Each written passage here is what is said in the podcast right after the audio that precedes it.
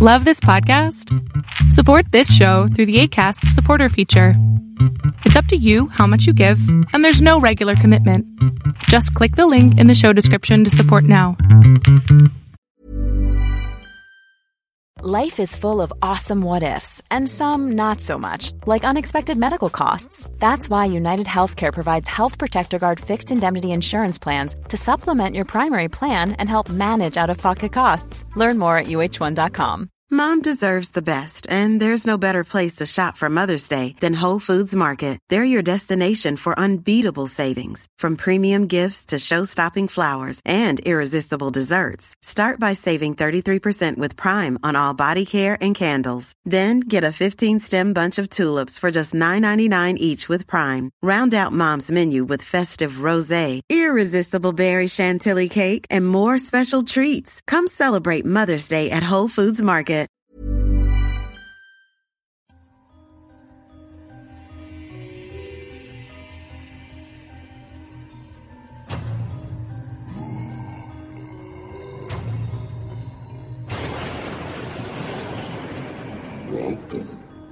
Tales to Terrify.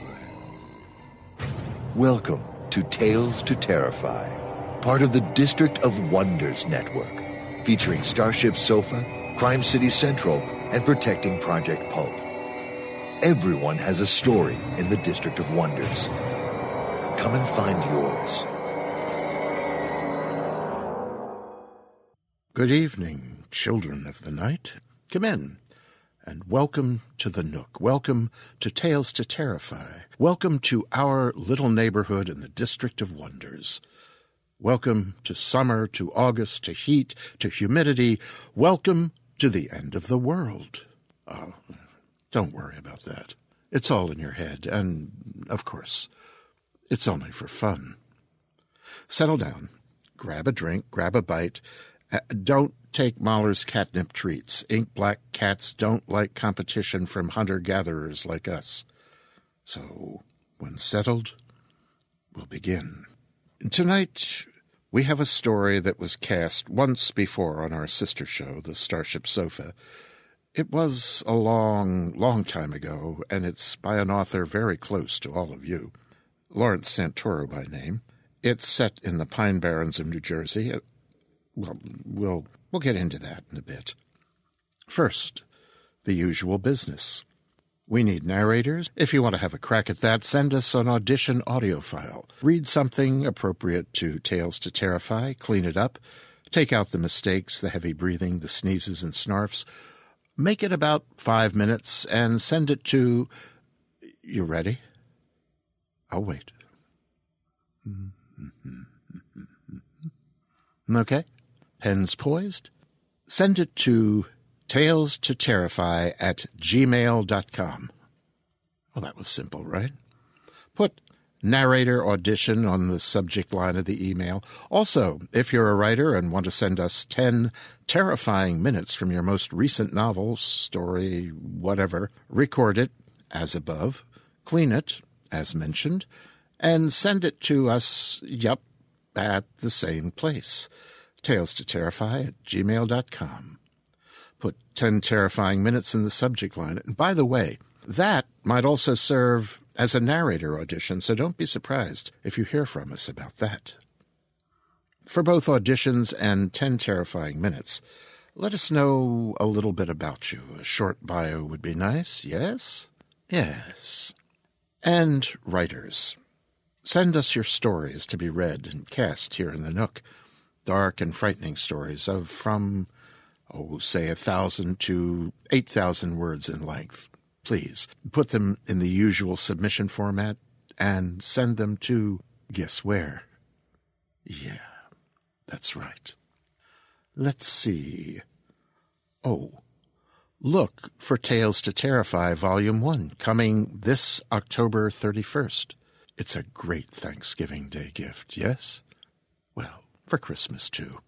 Also, stop by our iTunes podcast page, rate us lovingly, please.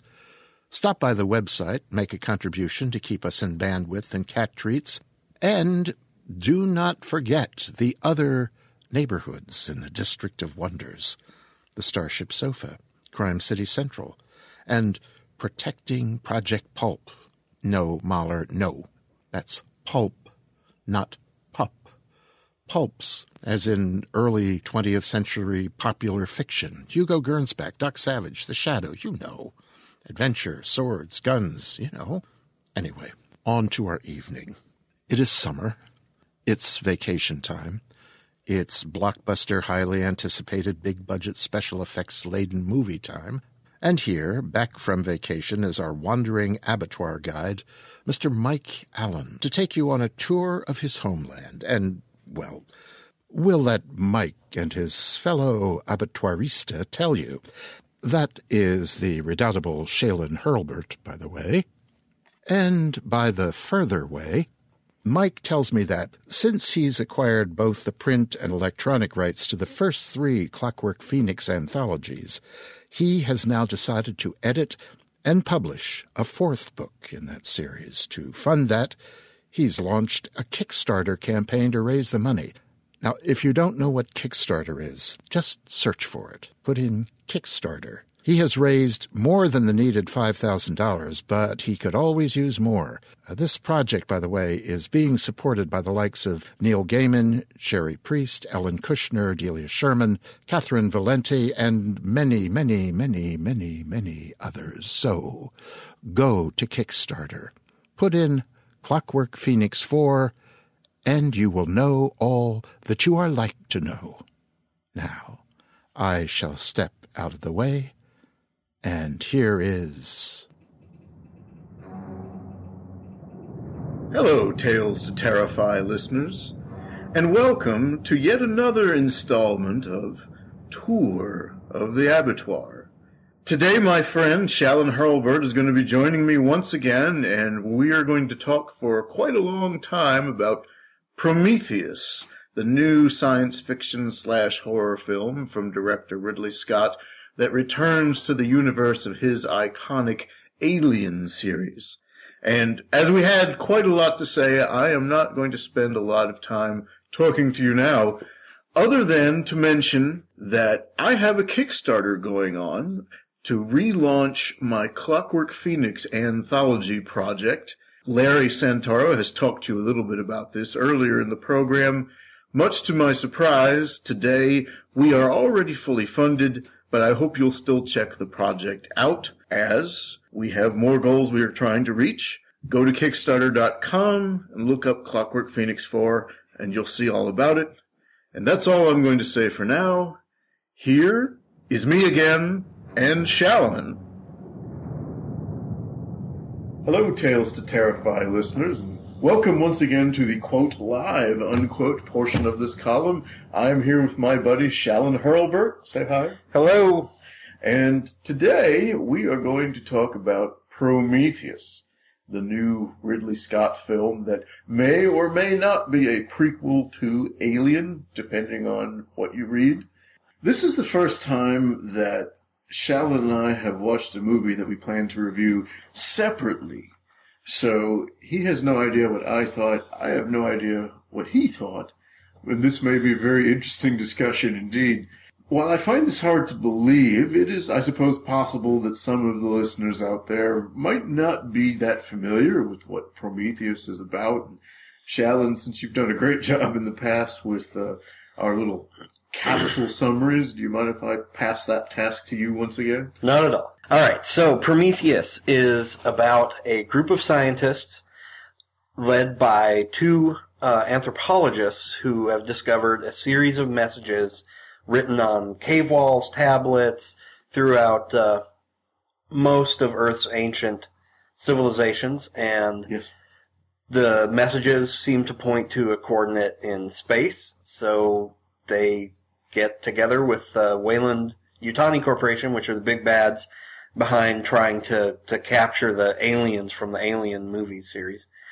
And they end up following these uh, this map to an unnamed planet where they hope to discover the people who left the messages for humanity. Right.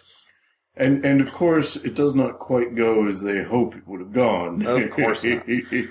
Um, they uh, they do discover the people who originated the message, and it turns out that at some point they uh, they had visited Earth in the past, seeded the planet with their genetic material, which resulted directly in humans. Yes, apparently we are alien descendants. Right. And um, they then it's at another point decided that they were going to come back and wipe us out, but never got around to it. Yeah, they they managed to uh, well. It, it may be too much of a spoiler to say that exactly what happened. So what I'll say is their their plan for what they wanted to do to destroy humanity did not work out very well for them. Right. A little bit of backfire Yes. going on there.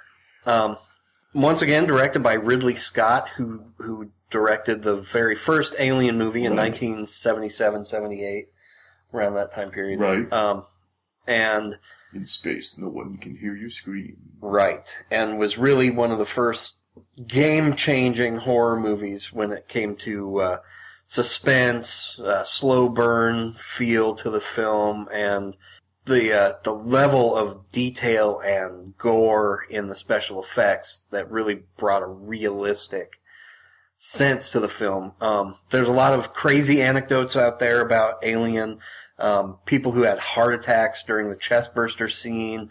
There's a, a theater in Texas which was kind of infamous for cutting that whole sequence out of the film so that people wouldn't run out of the theater when that scene came up. Fascinating to think about that now. Yeah, with with all the special effects that we're used to now, it wouldn't have that same effect, I think, on today's audiences. And in fact, one of the the teenagers that I work with in my capacity as a teen librarian um, had just seen Alien, and I asked her about it, and she was fairly nonplussed by the whole thing. It was sort of semi scary, but uh, didn't really push her buttons. So it, it says a lot about what we've endured in film that a 16 year old girl can be unafraid and and bored by Alien.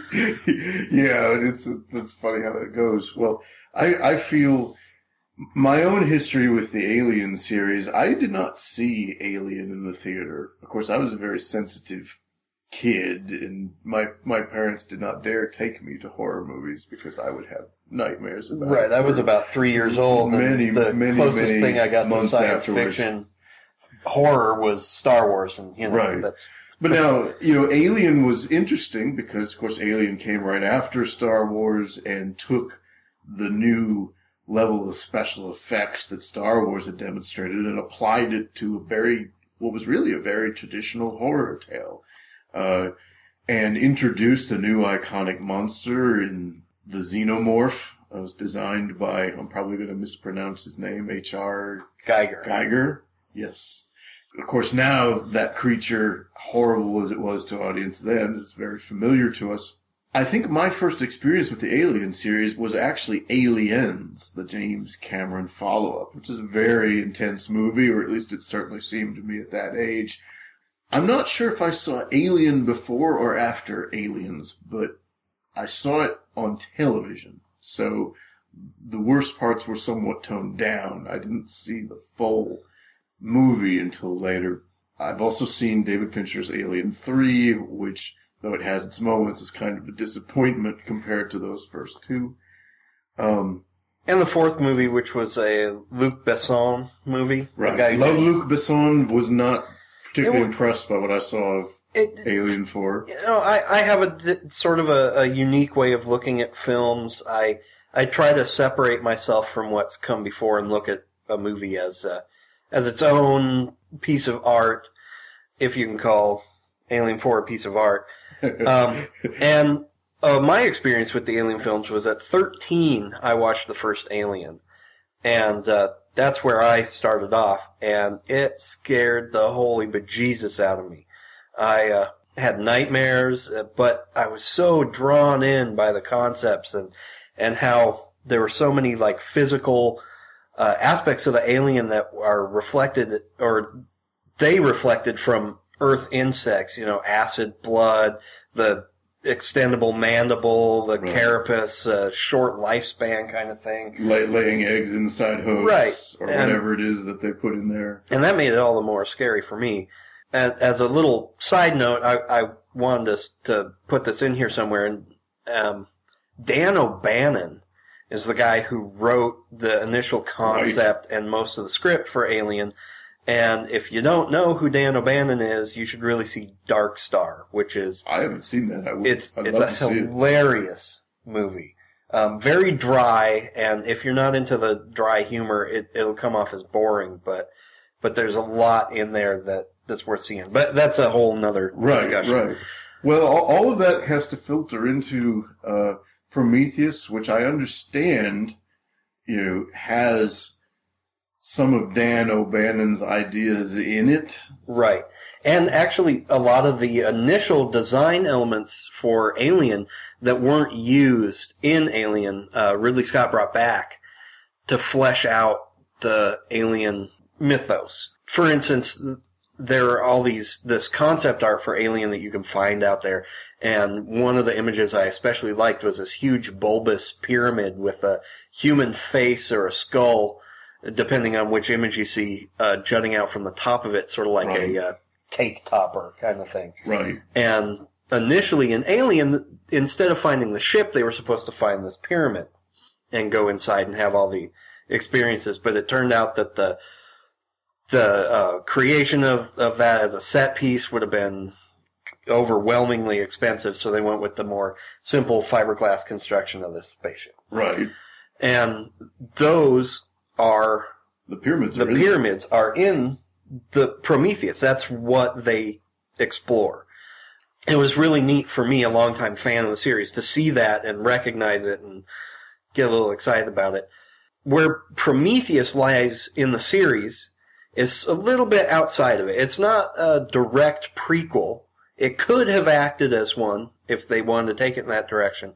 But I think as it stands, it worked very well without being definitively part of the series and, and especially as a as a prequel because the prequels are often fraught with all sorts of baggage and, and a need to live up to a certain you know standard that that people expect from the original.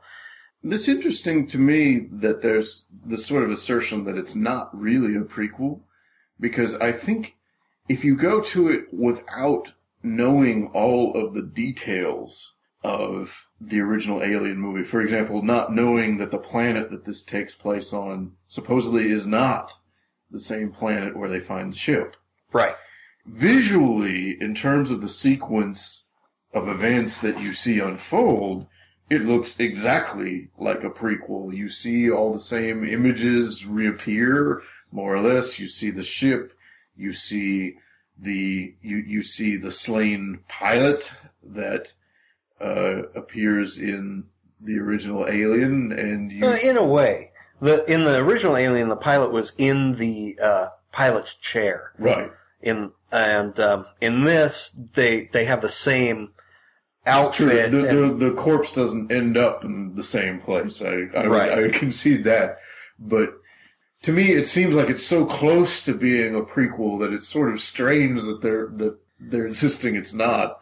Uh, I, I think when you look at a prequel as as supposedly what a prequel is, which is a direct lead into the the original, yeah, it's not a prequel in that sense. It, however, as a movie that's set in a time period before the original in the same universe, yes, it's a prequel. what I, what I, the point I guess I wanted to make is for me, there were some, some of the appeal of the movie to me. I haven't gotten yet to what didn't appeal to me, but some of the appeal of the movie to me was just the fun of watching the images, the iconic images that I remember reappear and how they get employed.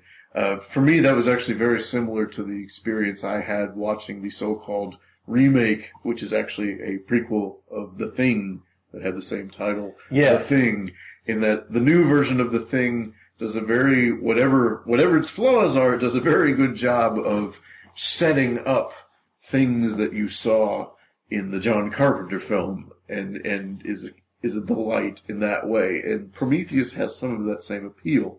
Right. Some of the stuff in Prometheus that was particularly reminiscent of the, the first Alien film, are of course the the design of the ship, Right. which is a, directly the same design that they use in Alien, and the same kind of like internal body horror, where people are infected with something that uh, that ultimately causes their demise and gives rise to some other horrible Right. creature. It, of instead of it being something that bursts out of you, the two characters become infected with the kind of goo that alters their DNA, and they become mutated humans with Right. incredible strength and viciousness. The the first one that you see sacrifices himself, so you don't see the full ex, like end result. Right. But then shortly thereafter, the other guy who got infected shows up. Right. Right. That's right. This is how I would sum up my actual opinion of Prometheus. Okay. Through a lot of it, I was kind of groaning because to me, the actual plot Prometheus presented depended on all of the characters making the stupidest possible decision at any given time. However, And if they are I- making a stupid decision, they're making an extremely naive decision. Yes, yes. How, however, at the end, you know, despite everything that kind of made me say, "Oh, oh, oh God, come on," you know, I still liked it. Yeah. Well, yeah, You I, know? I, I gotta say, as far as recent movies that I've I've gone and seen, this is probably my favorite, other than the Avengers. wow. Okay, Um, and I do not like this one as much as the Avengers. oh no no no, I love the Avengers much more. But um, having said that, Ridley Scott is my favorite director, and there's something about the visual process that his films tend to to go through that's very beautiful and very watchable. And even when the people were making the dumbest decisions on earth, I couldn't stop looking at the film as something The, the, really beautiful. The watch. film is the the visuals are astonishing, pretty much from one end of the movie to the other. Uh, regardless of how you feel about what the visuals are representing, I wasn't particularly bothered by the chariot of the gods concept at the base of it, which is if you're no, not, if not you're- at all. If you're not familiar with that, uh, Chariot of the Gods was a book that came out in the 70s that imagined that all human life might have been uh, seeded by these alien super beings, and it presented what was supposed to, what was, I suppose, potential circumstantial evidence that the gods that you know we all worshipped way back when, or, and I guess still do, were were in fact these aliens who visited and, and created us. And Prometheus runs with that concept. Yeah, and and in an, in one of the earlier script ideas, um, it went even more heavy-handed than that, and they were it was to be revealed that the the engineers, which are the the aliens who seeded Earth, actually made the decision to come back and destroy humanity because they had at one point sent an envoy back to Earth who was then crucified. Right, right. So- so there's some religious overtones to this particular science fiction, although those particulars have been excised from the movie, I guess, at this point. th- that much of it, it, the main character, played by no, Noomi Rapace, who is an incredible actress, um, right.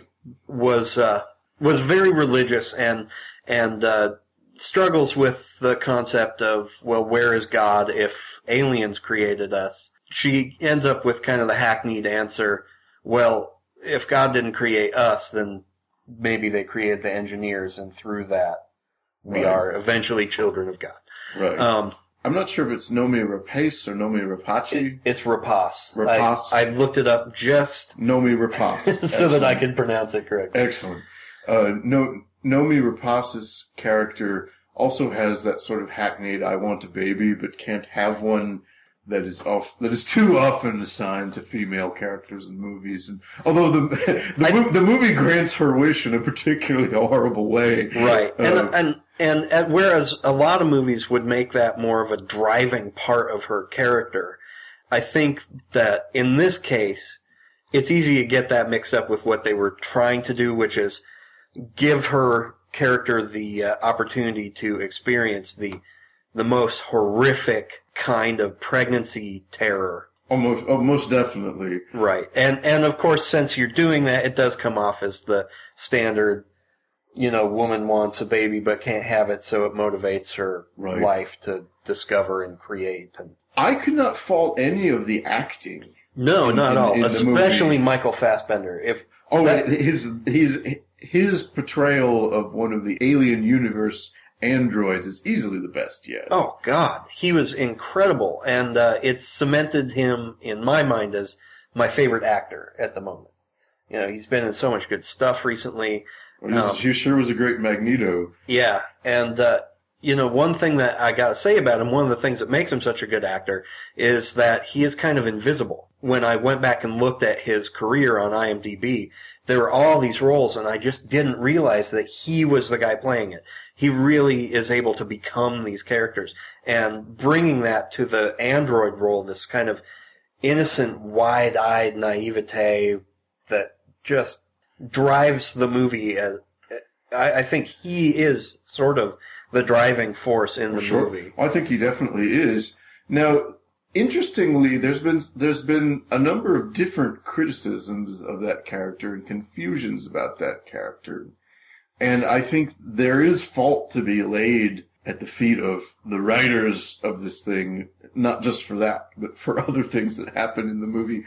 But the way my take on his character is that he had some sort of order to accelerate the process of contact and discovery of the alien creatures uh, with disregard to any actual consequence to the lives of the crew members on board. That to me, that's what seems to Right. explain just about all of his actions. The the movie, however, is not very clear on resolving that, and it's that is the only thing the movie isn't very clear on resolving. Right. And I, I think other than Noomi Rapace's character, he tends to be like the moral compass, even though he does some very morally reprehensible things. Sure, In the, the scene where he does accelerate contact without giving too much away, he, without outright asking the character who he interacts with in that scene, he does ask permission. right, You know, right. I in, think in the kind of a exact line is, is how far would you go to discover the secrets, whatever? And Right. the guy says, I would do absolutely anything. okay, And so he takes that as a, a you know, complicity in, in Right, the right. next stage of uh, contact. I, I will say, you know, you've you've heard me griping a little bit about the writing here. For me personally, the the first moment in the film where I found myself kind of stepping back and going, okay, you guys didn't really think this plot through, uh, happens when the scientists are all inside the pyramid and decide to take off their helmets because why not? Yeah, the, the, the, I guess the logic, if you can call it that, is that there's an artificial atmosphere being generated in this this uh, right. pyramid that is is perfectly breathable to humans. Sure, and and who knows what microbes or contaminants Right. could be, in Which is that something that. I that just drives me insane about most science fiction. Yeah, it's I, I understand it's a convention made so that like actors' faces are more readily available to the camera and whatnot, but Sure. but for from And- a and I realism, think, I think. Well, sorry to interrupt. I, okay. I think also there's a there's almost a tradition in horror movies to deliberately up the suspense by moments like that. right? And it made me it made me wish that Ridley Scott had watched The Cabin in the Woods before they went forward with this film. Right. because so many of the tropes taken apart in the cab in Yeah. Cabin in the Woods could have been applied to this movie. Uh, but No. sorry, go go no, on. that's okay. There, to me, initially, it's somewhat forgivable because they do establish Noomi Rapace's uh, romantic interest as being very impetuous, Yes. and he's also an anthropologist and geologist. Uh, some other science th- thing. uh, not not a hard biological scientist. right. And so I can understand why he might have skipped that part of the lecture and just popped off his helmet because, oh, this is exciting.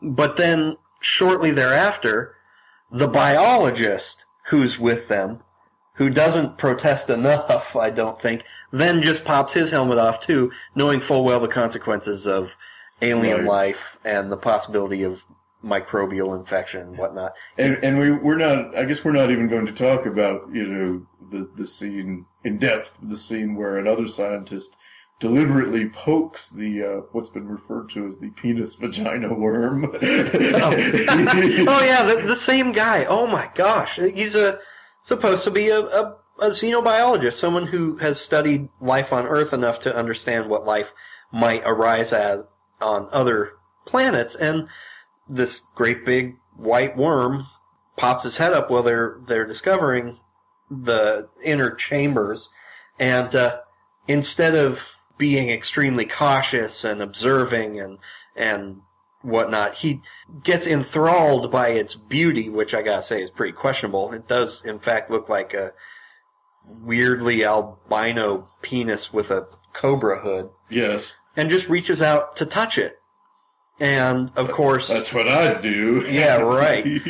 But um, you know, I, I did see a comment somewhere or, or a four panel comic or something where it discussed this as like, well, it looks like a cobra, it acts like a cobra. Why don't I pet it like I would a cobra? And of course, it it's not friendly at all. Right, yeah, imagine imagine that an a, a creature in an alien movie not being friendly. Yeah, no kidding. Yeah, and and It was astonishing. I also, you know, I don't want to turn this into a long gripe fest on my part. I have to say that I was I was disappointed with how Charlize Theron's character was ultimately dealt with. Because she Right. struck me as a very interesting character that more could have been done with. And Absolutely. And she falls into the mustache twirling villain trope there near the end. right, At first, she seems to have deeper motivation, and then near the end, it's just straight, this is what I was ordered to do, so I'm going to do it, and damn the consequences. right, right. But what ultimately happens to her is one of the silliest things in the movie. Oh, my God. you know, I think Penny Arcade did a comic that really lampooned They, they did. There's also a wonderful YouTube video about science training for Prometheus that, Yes, yeah. that lampoons a lot of the scientists' behavior in this. Um, When in doubt, check it out.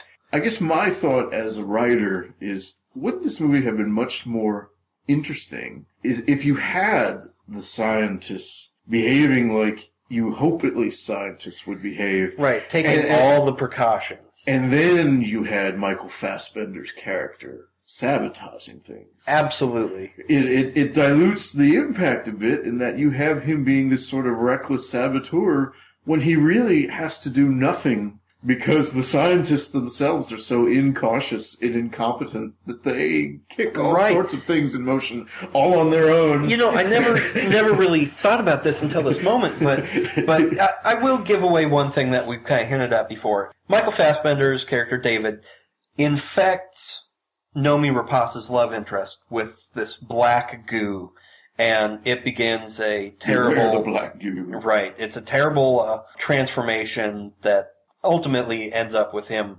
destroying himself or allowing himself to be destroyed to save the crew from what he's becoming. If David hadn't done that, they would have had the same result because another character becomes infected with the goo by himself Yes. and returns to the ship. Yes, yes. So it, what you're saying really is that David could have fulfilled his mission by just sitting in a chair the whole movie. Exactly, exactly.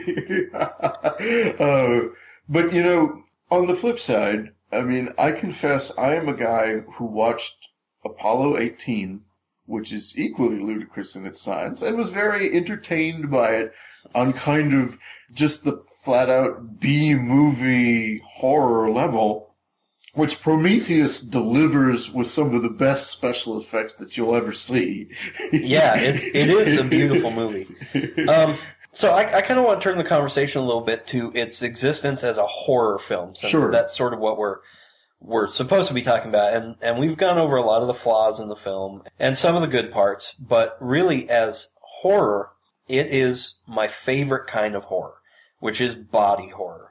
And if you're not familiar with that term, it's it's uh, horror that deals with changes in a body or foreign objects or, or creatures inside the body. Something very personal and to me very, very scary. To give you an idea, the idea of parasitic worms, if I just think about it long enough, it'll keep me up at night. Right. And so the whole concept of Having something like that inside you, something living, inside thriving, you, eating. right? It just drives me crazy. And after talking about it now, I'm probably going to be sick to my stomach for about an hour. But, um, But in this case, it does it extremely well. Very, very grotesque, but clinical, and I, I, it's hard for me to describe. One of the scariest parts of the movie for me was the day after the love interest is infected by David.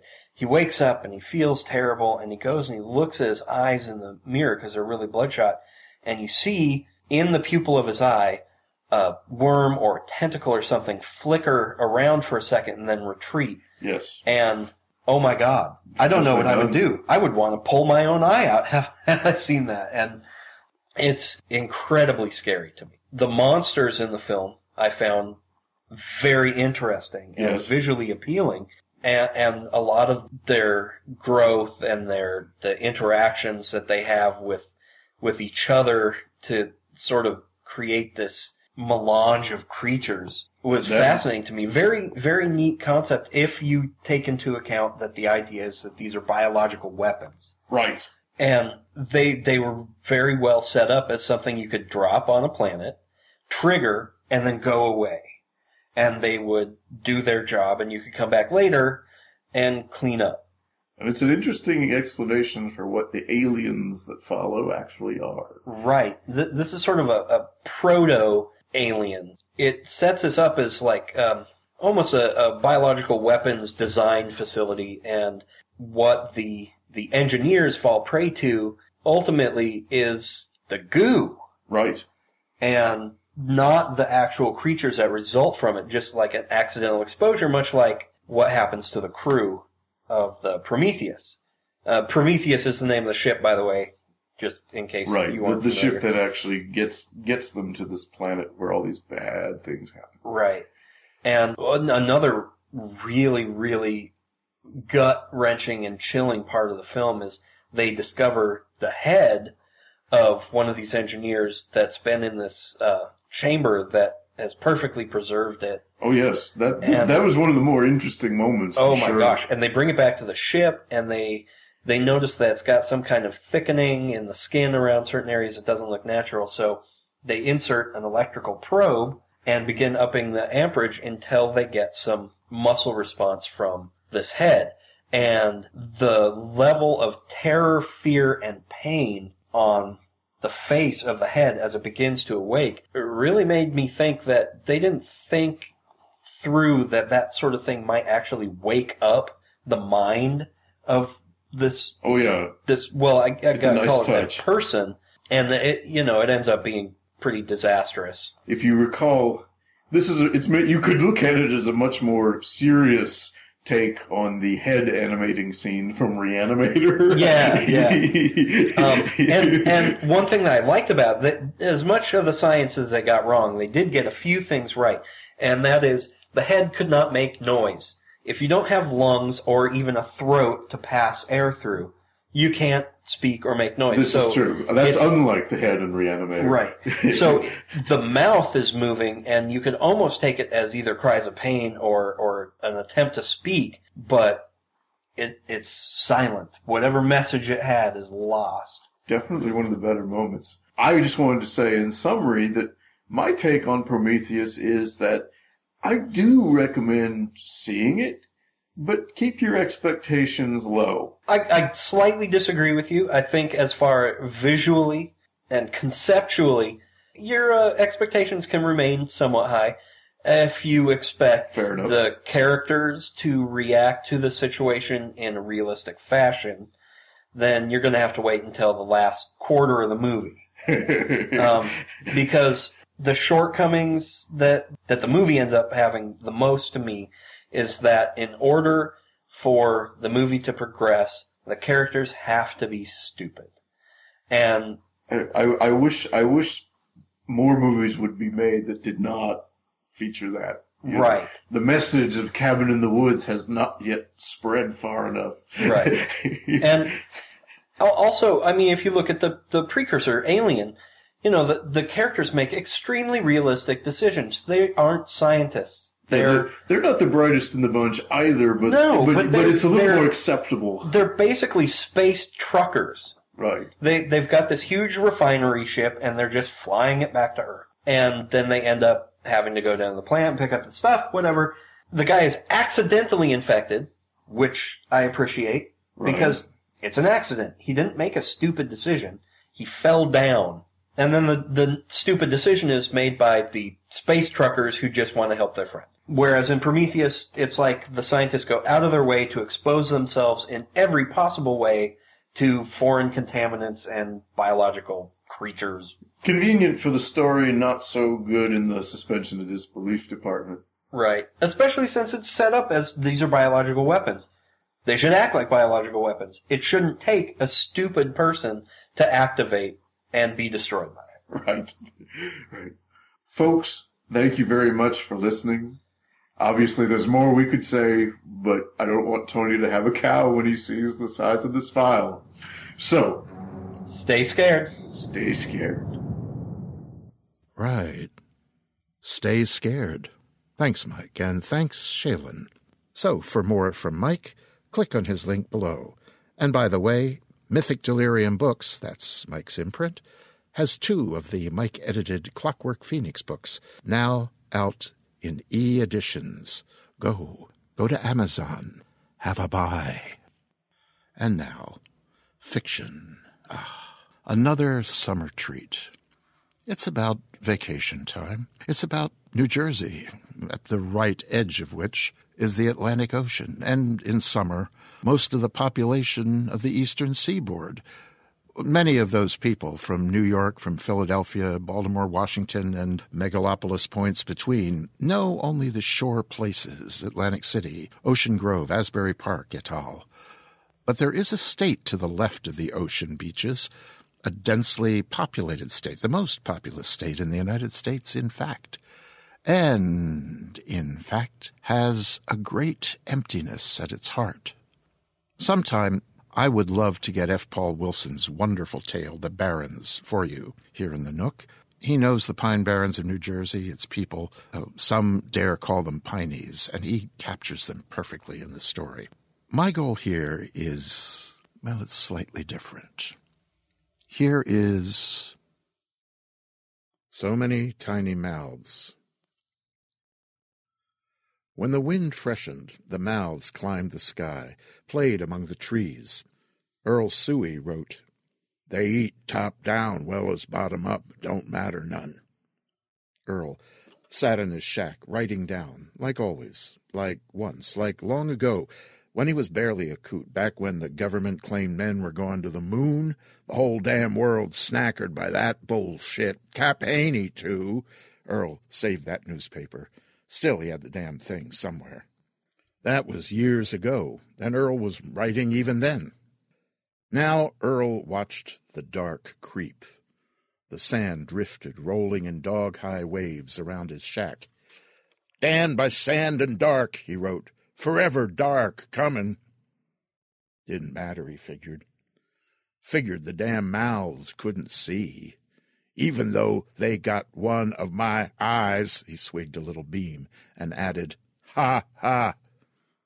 His eye hole itched and hurt at the same time. So many mouths, even blind. All they had to do was open and bite, bite so quick, so often. Something would be there by and by, something to eat. Blind mouths against a half blind man makes an even fight, he wrote on the Tom's River Sentinel. Even, he said to no one, laughing. Even nothing. When the end is sure. He wrote that down. Earl always wrote things down. Well, sometimes he didn't. But he had years of sentinels saved, saved to write on, marking over the damn gray print lies with black crayon, his wide lines of truth. Always something got to kill you, He wrote over a story about the president and water someplace. Now there's a truth in that damn paper, he said, and swigged again. He listened. The air clacked, clicked, hissed. A dry rain of sand sifted over the shack's tin roof when the wind died. When it blew, it scoured roof, walls, everything. Gobble, hobble, hobble, bobble, he said, when the sand brushed the window. Sweet nothings, he said. Sand making love whispers to the glass. Soon his windows were gone. Turned, he wrote. All my window glass turned to sand. He wrapped the plastic tarp around him tighter, hugged the bottle of beam closer to him. He wrote, The noises in the air where they eat are. He listened to catch the sound, and then by and by he wrote, The sound like something, uh, not squirrel, scratching louder in under the eaves. That's its eatin' noises. Then, putting on paper the sounds in the air, Nick, nick, nick, nick, he wrote. A million nicks is night tonight. There were no squirrels now. No squirrels in the barrens, he wrote. Pretty soon, no. Millions of people have lost weight with personalized plans from Noom, like Evan, who can't stand salads and still lost 50 pounds. Salads, generally, for most people, are the easy button, right? For me, that wasn't an option. I never really was a salad guy. That's just not who I am. But Noom worked for me. Get your personalized plan today at Noom.com. Real Noom user compensated to provide their story. In four weeks, the typical Noom user can expect to lose one to two pounds per week. Individual results may vary. Mom deserves the best, and there's no better place to shop for Mother's Day than Whole Foods Market. They're your destination for unbeatable savings, from premium gifts to show-stopping flowers and irresistible desserts. Start by saving 33% with Prime on all body care and candles. Then get a 15-stem bunch of tulips for just $9.99 each with Prime. Round out Mom's menu with festive rosé, irresistible berry chantilly cake, and more special treats. Come celebrate Mother's Day at Whole Foods Market. A lot can happen in three years, like a chatbot may be your new best friend. But what won't change? Needing health insurance. United Healthcare Tri Term Medical Plans, underwritten by Golden Rule Insurance Company, offer flexible, budget friendly coverage that lasts nearly three years in some states. Learn more at uhone.com. Barrens, and then no squirrel everywhere. That was an afterthought. Couldn't do without squirrel, anyways. The air was cool, and his breath dripped down inside the plastic he'd wrapped round himself. That cold day in July everyone talks of, he wrote. Ha ha. The mouths had come with the Fourth of July. He wrote, Everyone missed the end of the world. Then he added, Cap Haney, Buster Leak, too. Too much fun, I guess, howling at the moon. The moon. There had been a picture. Made him laugh. Uh, he'd cut it from the Sentinel oh, years ago. He showed it around over by Chatsworth. The damn picture had the astronauts standing on the moon in their suits, and there it was, the damn moon in the sky of the damn picture. Now, how can they be on the moon when the moon's in the sky there? He said. You answer me that. Folks, real folks, they just shook their heads. Good catch, Earl, they said. Cap Haney, he looked. Damn, Earl, he said. That's them practicing in their spacesuits there. They're out in the desert. You see, it says them astronauts practicing for when they are on the moon, for crying out loud. Sure, that's the moon in the picture. That's where they're heading. Christ, Earl. It says right there. Earl, he shook his head and saved the damn picture. If they're on the moon, how can the moon be in their sky? He wrote it. Still, made him laugh. Cap Haney. The end of the world started with the folks from Filthy Delphia. The family stopped on the day, Fourth of July itself, canoe strapped to their roof, and lost. They bought a couple five gallons of gas from his dipping barrel, and he'd pointed their way to Papoose Creek.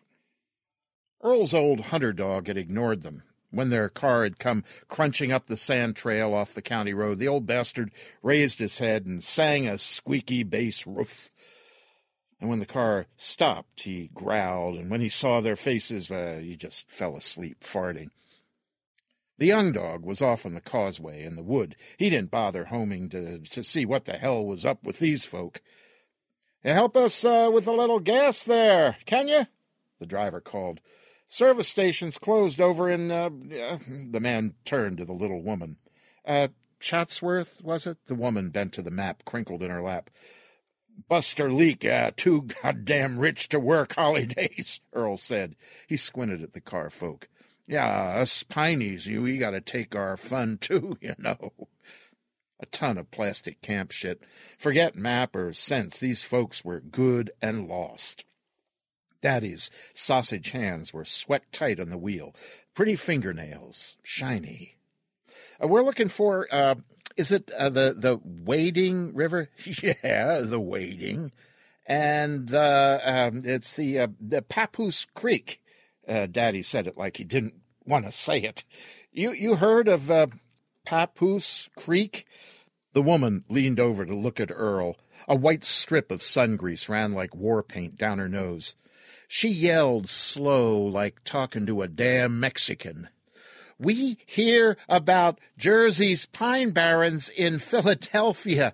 There is so much history here. She clicked her tongue. We want, you know, want the kids to see be- before, you know, we want them to see the pines before, yeah, before Cap Haney cuts them down, rolls out them little bitty houses here to sell. Earl said. The lady smiled. The kids sulked in the back seat, looking nowhere. Earl started.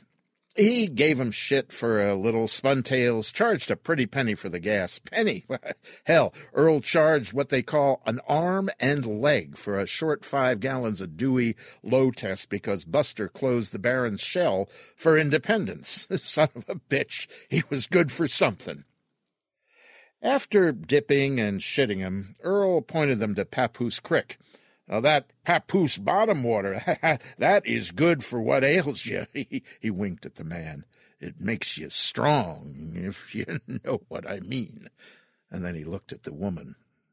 She snapped a picture of Earl with, uh, with her little yellow camera box from the store. They paid, and they were gone, like that. Earl was going to tell them, Watch out for that Jersey devil now. He carries off folk in the night, his hundred teeth like needles clacking. He'd written down that story years before. He could have warned them to watch their damn campfire for Christ's sake. Could have said, It might look swampy wet out there, but it ain't dry for Christ knows how long. I don't want my shack and me burned through your careless ways. I built this myself. Oh, Christ, now. I built it back when Cap Haney was a little shit back in the damn Depression. I've been here that long. Cap getting richer, me getting older. He would have told them about Cap, his damn bogs, the nigger day laborers he's jobbed in and the seasons. But the damn people, they just. The damn people drove off. The car kicked a rooster tail of sand as it slewed onto the trail and into the pines. The old dog slept. Earl laughed. then he kept watch through the back window. Evening on, Earl leaned against the glass, looking, looking toward the crick, watching for sparks, the telltale glow of run wild flame in the sky above the forest. Night sneaked from under the trees, across the sand, between him and the woods. Tree shadow touched his wall, and dark crawled over him and onto the shack, over Haney's bogs. Then night was everywhere.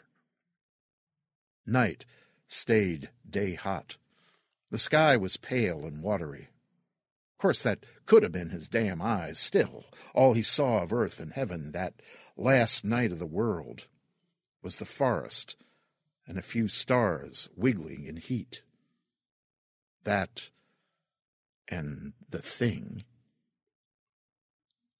If there had been no folk in the woods, Earl would have sat his porch, taken the breeze off Haney's bogs. He would have rocked, listening to the crick crack and the buzz of bugs and the wing moan of swallows as they fed.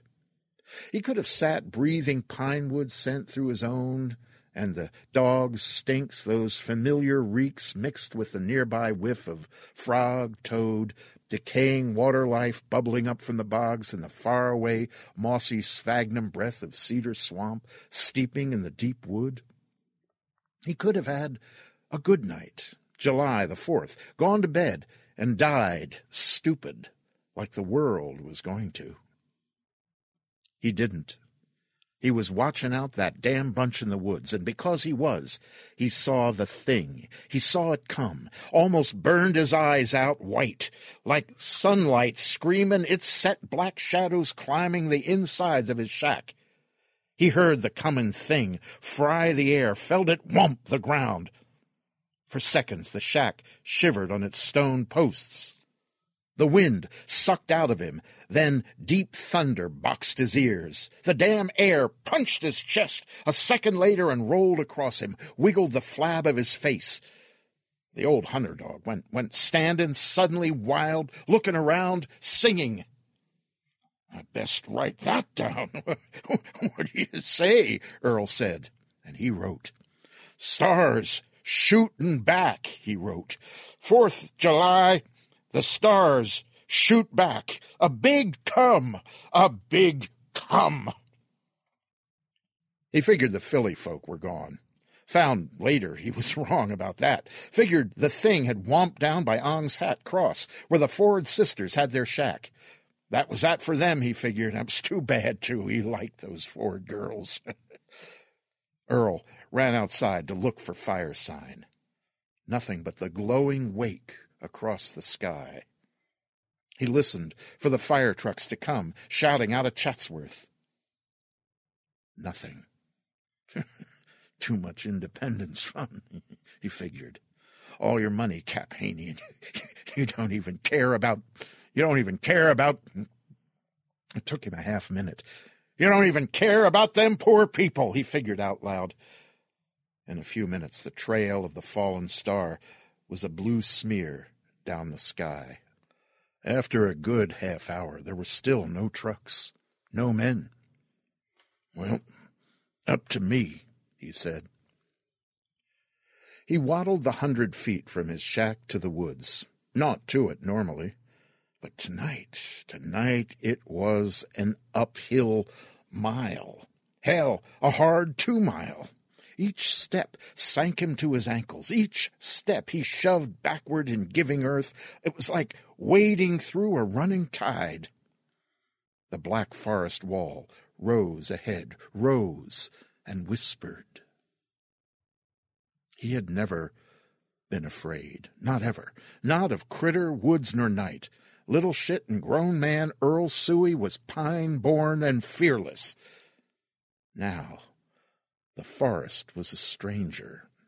The wood whispered unfriendly in a tongue he'd never heard. What was different? Something changed, but what the hell he didn't know. He'd write down when he did.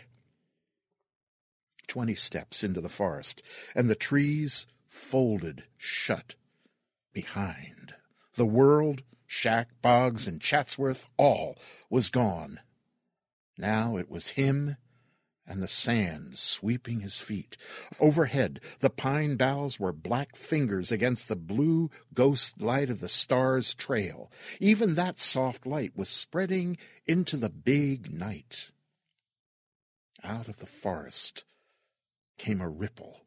Something breathed across him, and the world rumbled, rising and sinking like a John boat riding a tidal swell. Earl's toes tried to grip the sand through his boots. Night's breath was cold. It was bad. A, a, smell he didn't like wrapped him. From down the trail, a scream squeaked his ears. Wasn't man nor woman, no animal he'd heard, not even being eaten, living, made that noise. Something, though, something, clamped in pain, was down ahead, dying. He tried to grab hold, remember the noise, the stink, for writing down later. Too much new was happening, though. The, the path to Papoose Creek, a way he'd walked since the Great Depression, had become something else. Night's heat was gone. Christ, he, he should have brought his damn lamp. No sooner had it washed him, though, than the stink, the sound, was gone.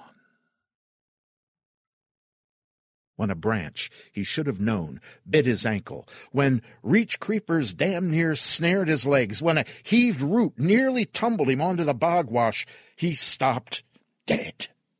Chill sweat covered him. He heard it then, and this time he could not forget. He hadn't run since he was a boy. Men didn't run. He ran. It stayed. It followed him. Back to his shack. His hair stood wet with damp and chills. It climbed his bones. He scribbled down, Black sky, he added. Black forever. Everywhere. Everywhere. Something different. That was something he felt that was true, but he didn't know why. And then he did. The difference is, it is different. He wrote that down. Before, everything was all the same, all the same forever. Trees, paths, places, all directions the same. Now, not. Now, all, all is different. From his back window, he looked at the black forest, at the white sand path that led there. Everywhere was difference. Everywhere he listened and he listened to the night. Even silence had a stranger's voice, and from the pines came the noises where the silence ate. He woke when something thumped the shack's ass end. The glass he leaned on bumped his head. Outside, day was bright. It wasn't hard sun, but fuzzy bright, Fog had come while he slept, and the shack was wrapped in gray. Another something whumped the wall. He laid his hand against cool glass. The fog on the pane shoved back. His hand shook. I can't see shit, he told the old dog. The hand he pressed to the glass was veined red and blue, thick skinned, crossed with scars and stories. That was the same. At least that. The nails were yellowed, thick, chipped, dirty. After so much night writing, his right thumb and first three fingers were black with crayon wax. The pinky edge of his hand was gray with news ink. And like always, those hands were truthful. And now they shook. They shook, damn them. Another something screamed as it whumped his wall. He'd had it. Onto the porch, Earl, the old dog. The shack might as well be hung a mile in the air. He couldn't see earth, not even the foot of his own damn steps. He and the dog stood there, and they sniffed. To Earl's thinking, morning smelled a little like fire, a little, not a lot. What the hell, he thought. I'm near ninety. Near ninety and afraid, Christ. Something else whomped the back of the shack. A big flapping followed. The old dog leaned, trembled against Earl's leg. Christ! Earl gave the animal a shove with his knee. Ought to take you and shoot you, you old bastard. Dog, afraid ain't useful. The old dog waddled toward the gray morning. He stretched his neck, took one step from the porch into the mist, and then another. Suddenly its body jerked. He sounded one long, howling note that curdled into a growl and flopped backward to where Earl stood. Dog song echoed from the day. Now this was a good old dog, lazy on its porch, but, but one to fly, flapping ears and jowls, singing into the trees and off the trail in long-legged strides ahead of roaring trucks, charging junkers, bouncing after game, running the night, unafraid of tires, guns, or the tearing death of tooth or claw, this old dog. Now, this old bastard tucked its head and whimpered into the shack. Another thump on the back wall, another scream, more flapping from the mist, screams echoing. Inside, the old dog simpered. Oh, what the hell? Earl said. The world smelled. Stank a little like outhouse, something of old oil and gas, the, the way them old fish boats by Egg Harbor smelled. And something else hung on the bottom of those stinks. What the hell? Earl said. Then it came. The day smelled. Damn it.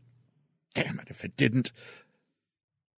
The day smelled like sex. Once he caught hold of that, Earl reeled it in. Damn, if it wasn't the biggest part of the morning. The thick odor like that place women had. He, he remembered that damn much about it all. you old shit, he said to the hound. What good's a dog afraid of a little pussy? the dog shuffled deeper into the shack, away from the open door. The flapping from the back sounded like a woman shaking a wet sheet for drying. Two, three wet sheet, a dozen wet sheets. Another thud and more. Out of the noise from both sides of the place, a stream of birds came running, reaching for the air, big birds and small. With them came fox, coon, squirrel, possum, all together swarming around the shack, flowing past, over his roof, his porch, and into the fog, all away from the woods. Jesus Christ, Earl said. Later, he tried to write down the sounds they made, birds so scared they forgot air had buildings and trees in it. Squirrels so frightened they'd run with fox or cat, critters as would eat them standing still or on the run. All the cries so terrible as to frighten a chase hound. The broken, flapping birds were the worst. Later he wrote, No birds, but birds'll be the last. A minute after, he calculated fish might be last to go, but he didn't bother writing it down. Earl stepped off the damn porch. Two paces, and the shack was a gray smear in the blank white day. A man could lose himself, step from his own damn porch, he said. Having said it, he realized it was true. Earl rooted inside among piles of papers, stacks of dirty dishes, pots and forks, pans and cans, through stinking clothes he'd meant to wash, the radio in pieces all over, under the yards and yards of plastic tarp. He tossed aside tools, wire, pistons, and rods rooted among boxes, bottles, engine parts. He finally found the rope, the good yellow stuff, the kind the electric men used to stay the power poles over by the highway, two hundred feet coiled neat. He tied one end to the porch post, the other around his gut. Then he stepped down and onto the sand again. Still like wading water, he thought. Wading running tide, he said. The shack disappeared behind him. Alone in the mist, he played out the rope, trudging through the giving sand to the forest.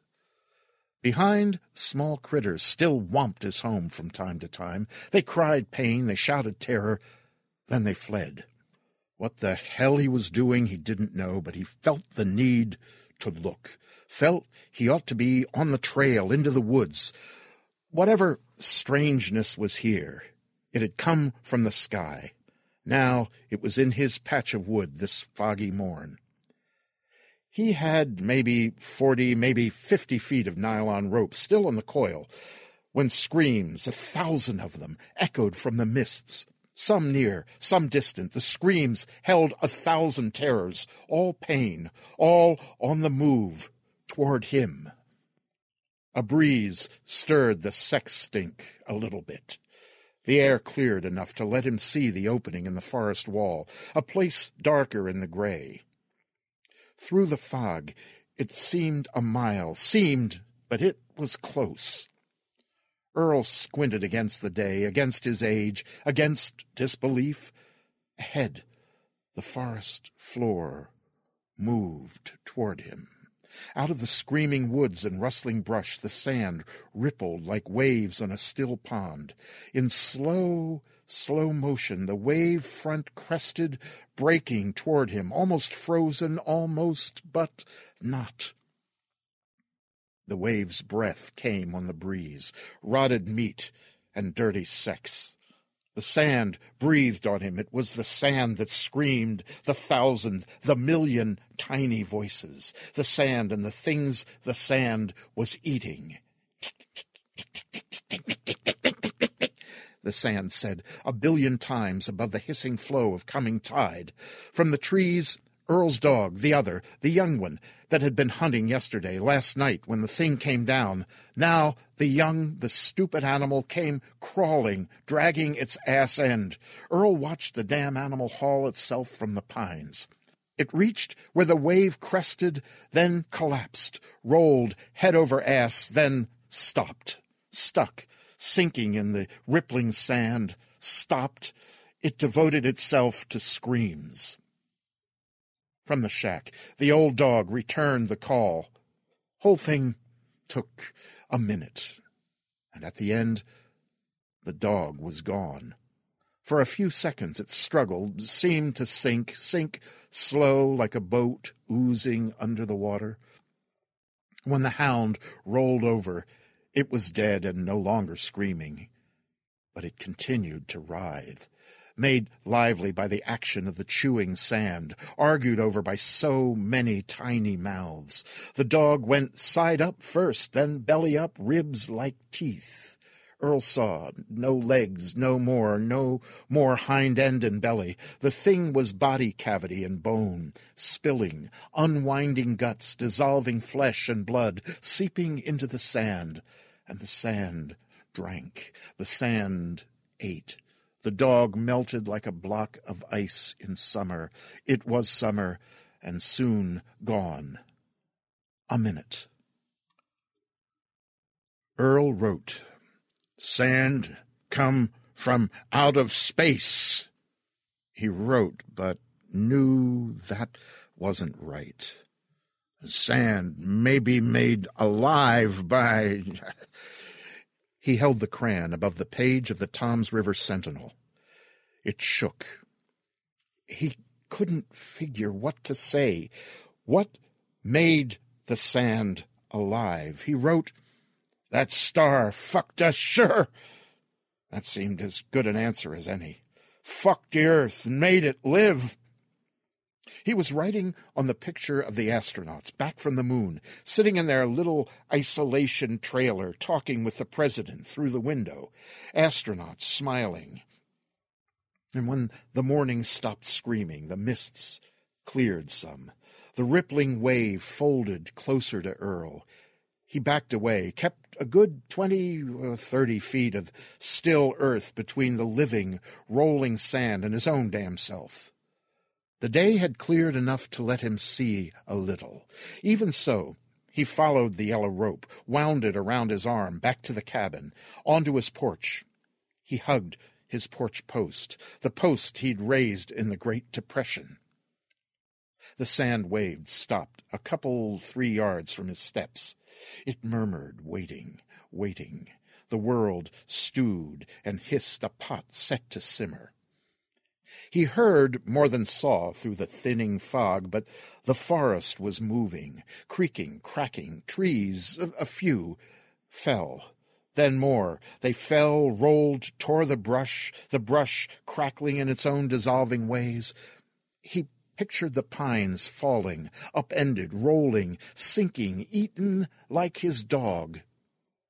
The wind blew, and the fog tore to shreds around him.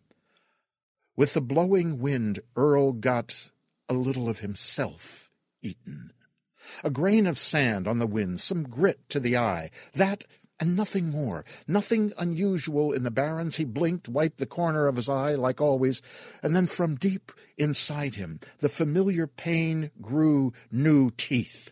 White heat screamed. It grabbed the side of his head. Fire flashed a bright needle inside his eye. One grain, but it ate fast. It ate hungry, ate fuller than he could have thought.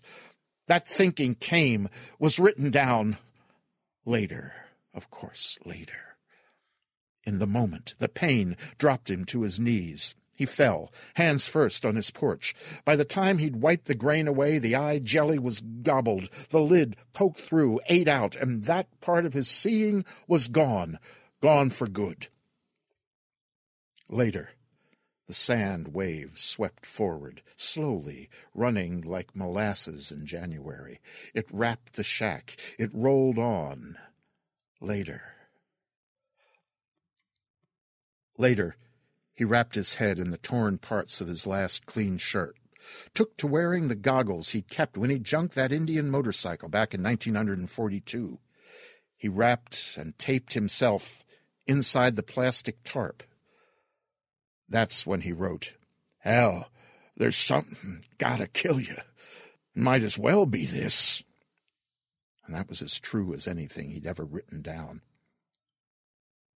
Later, the car came out of the silence, banged and screamed, a strange and alien thing on metal rims, the tires eaten, gone, the engine banged near death, over racing, coughing, threatening a stall, but kicking sand every which way, spraying the tiny teeth into the air. Sand eats rubber, he yelled. Reckon you know that, though, he said to himself. The car folks stayed put yelling, but stayed put. Earl wore his new plastic suit and brick shoes out the door, bricks wrapped to his feet with yellow plastic rope. He whisked the wind-borne sand mounds off the porch with a flail of frayed tether. The car's windows were near gone, pitted and holed like cheese. Now the glass, it turns to sand, Earl yelled. Shreds of nylon tent covered the holes where the windows had gone over. Well, I guess you found that one out too, Earl said. In the car, the people screamed. Earl couldn't see who was left. Where to go? What to do? What, for God's sakes, to do? How do we get out of here? they all screamed at once. Give us gas, someone inside yelled. Pour some gas and we'll take you too, someone yelled. Earl thought it was the man, but who knew? The yelling was so shrill. Sure, Earl yelled. Well, I gotta charge you, though. he laughed at that. Help us. For God's sake, help us. It was another voice. Was the woman's, maybe. Maybe the girl's. He couldn't see with his one good eye and the fading light and the pitted plastic lens of the cycle goggles. Where you going? he called across the sand. Where's out of here when the whole world's going over? Please. It was a squeaky boy's voice, then again louder, the squeak rising through a scream of please. Well, now the gas is there, son. Earl pointed to the drum. It sat where it had the day before, and for fifty years, on its stone base. Go, go help yourselves. It's a day after holiday special, he called across the clear. He felt a needle sting as a couple of pissed off mouths nibbled at his nose. He swatted where they bit. He scraped them away, leaving a little trail of blood across his glove. Fill her up, he yelled couldn't help laughing at the thought. He laughed again. The family danced in the dying car, yelling to him, to themselves, to the world. Earl wondered what was going on, being decided behind those tent flaps. Who'd sacrifice? That's it, he said aloud to himself. That's it. I bet you're figuring, now, how far can we get on this tank? Or you're thinking, how long can I last? How much gas can I dip and pour till they till they eat me to the knees, huh? Huh? Earl didn't figure the sausage fingered man to give himself up for eating. Send the boy! Earl yelled. and then what? he said, but he said it quiet and to himself. He was wondering how damn desperate the folks were. He stood by to watch. Earlier, he calculated why he was uneaten. He'd built on piles of rock. Back in the Great Depression, he built his shack just right, kept sill beams off the ground, so he sat on old granite now, watching the sand eat the living earth away. Oh, it was eating the cabin now. Now he, he couldn't miss that. He could hear it at the wood. The sand was resting, but when the wind stirred, it flew, where each grain nested on something living or something once alive, a, a log, a blade of grass, or a critter. The sand ate, ate, and didn't fill. He wrote down, Nick, Nick, Nick, a billion times already. Billions more to go. Earl watched through the day, and when the sun sat on the western sawtooth ridge of trees, the sand began to stir again. Ah, you're waking up for night, he wrote. The wave began to ripple, to murmur. Not a bird, not a bee, not a critter moved on earth that Earl could see. Just ground itself gnawing, crawling on its mouths. Earl dozed, downing whiskey to kill the pain in his eye, his head. He slept not well, but hard, and he woke alone. Dog gone, he wrote. then he laughed. Brick shoes, now that was smart, he reckoned. Keeping windrift sand off his floor out of the way became impossible. There was too damn much, too much wind, and the sand too small.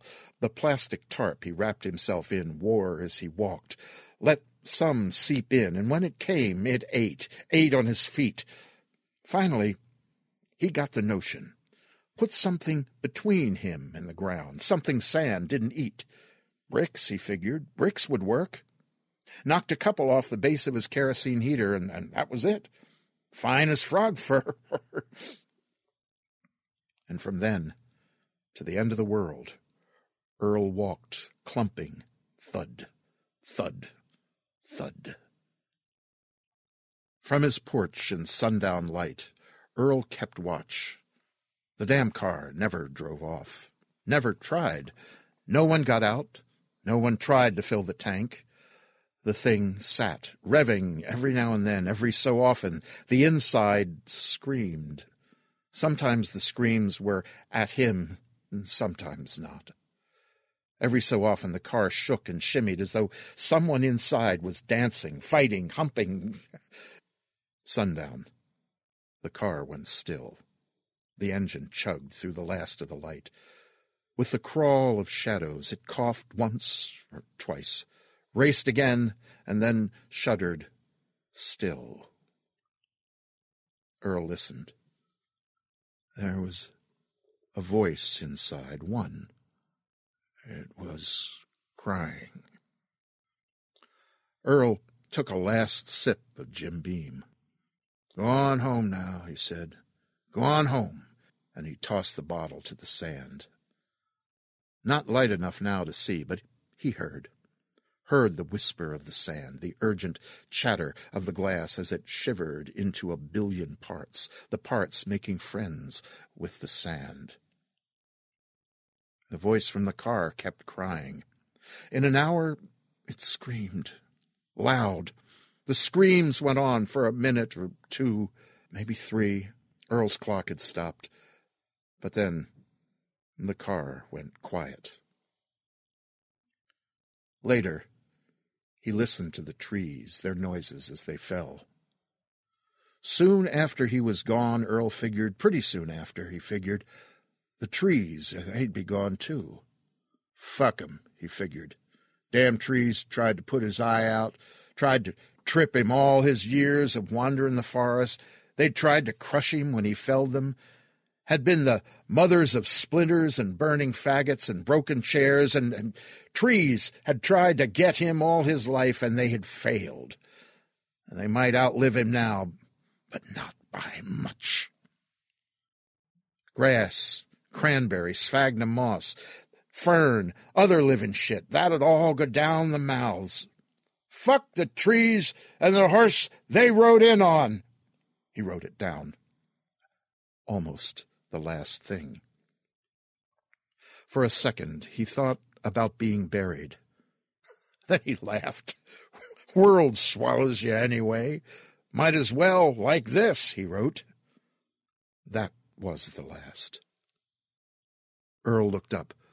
The wind picked up, blew through the holes where once the windows were. The grain scoured the wood. Nick, nick, nick, nick. He shuffled the plastic tarp around him tighter. He kept them out as long as he could. He looked to the noise above, the roof crackling like small arms fire. Pieces fell, dissolving as they fell. Through the holes, the stars shone bright. In the chomping night, he pictured the world. The whole damn world spread below him, like he was one of them astronauts. A real one a real, for Christ's sake, astronaut, a real traveler in the outer space. He and the sands were real astronauts. In his mind's eye, Earl saw the world. He looked down on it like the papers said the astronauts in space had done. In his mind's eye, Earl watched Earth shrivel die. All the living, all that was growing green and climbing, all the critters, the people, he watched it shiver and go down, rolling in the sand like that dumb young dog of his. He watched it all go down the tiny mouths. How many grains of sand was there? All around the world, how many tiny mouths? from where Earl sat, wrapped in plastic, tethered to his shack, peering from his goggles, breathing slow. He saw the world reshape, flatten, in his mind's eye, looking down. Damnation! He hoped that would be the way. Everyone gone when he was gone. Folks from Filthy Delphia, Buster Leak, Cap Haney, the pickers he hired in the harvest, all them gone after. Oh, he hoped. And when it came, the pain was pure lousy. Soon it ended. In just a minute. Maybe two.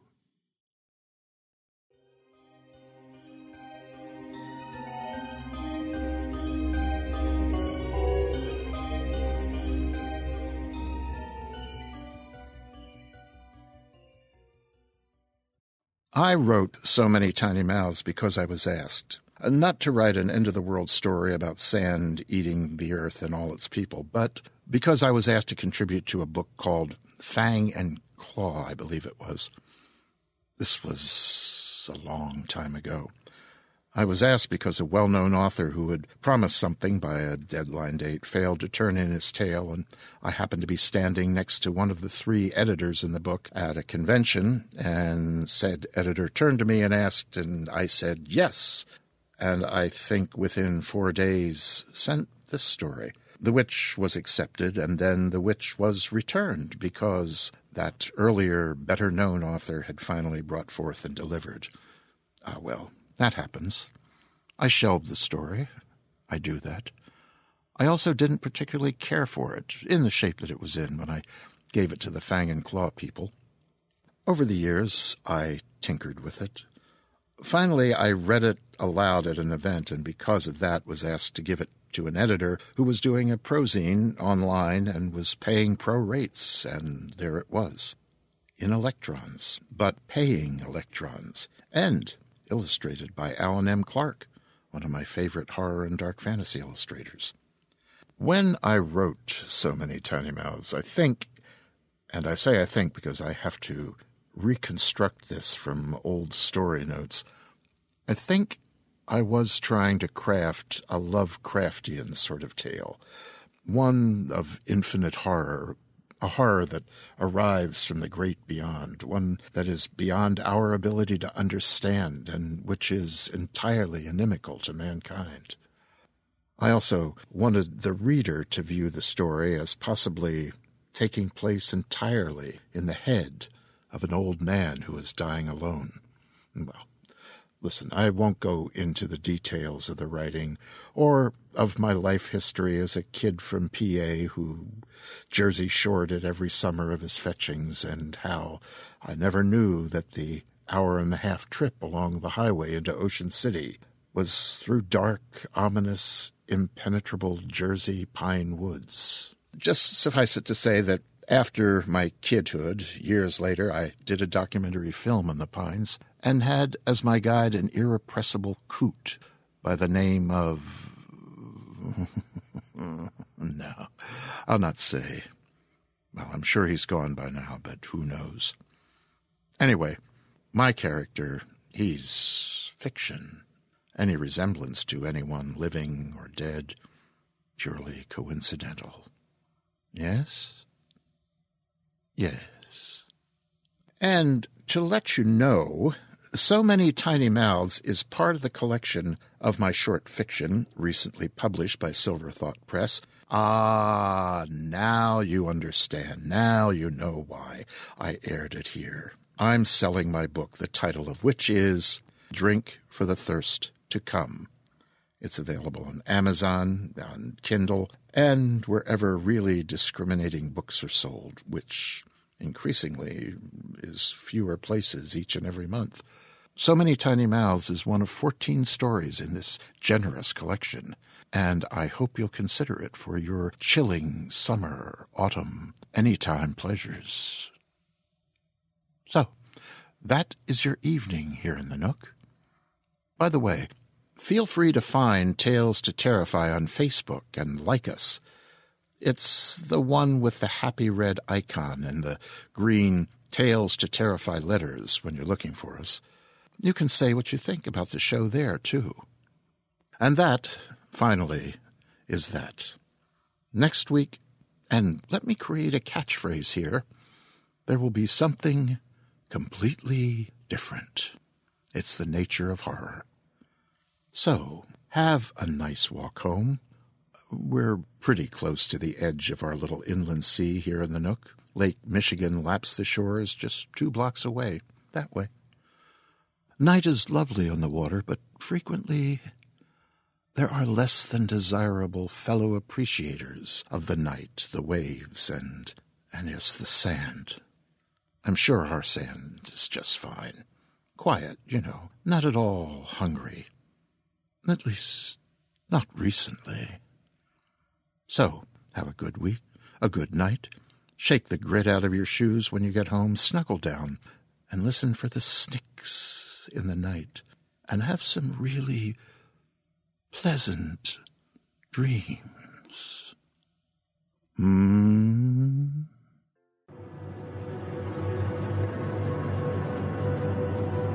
This presentation has been brought to you by the District of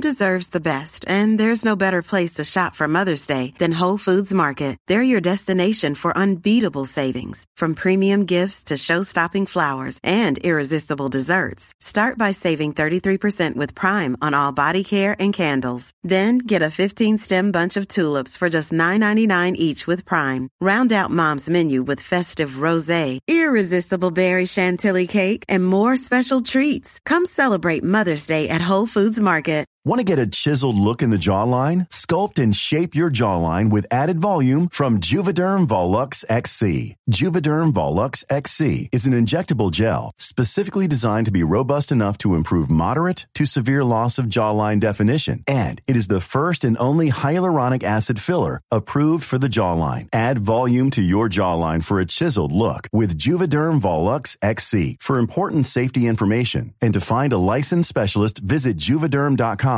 That's J U V E D E R M dot com. Not for people with severe allergic reactions, allergies to lidocaine, or the proteins used in Juvederm. Common side effects include injection site redness, swelling, pain, tenderness, firmness, lumps, bumps, bruising, discoloration, or itching. There's a risk of unintentional injection into a blood vessel, which can cause vision abnormalities, blindness, stroke, temporary scabs, or scarring. Talk to a licensed specialist to find out if it's right for you. Visit juvederm.com. That's J U V E D E R M dot com. Wonders Network, dedicated to podcasting the finest genre fiction. You can learn more about the District of Wonders and their many literary productions at their website, www.districtofwonders.com. Thank you for listening.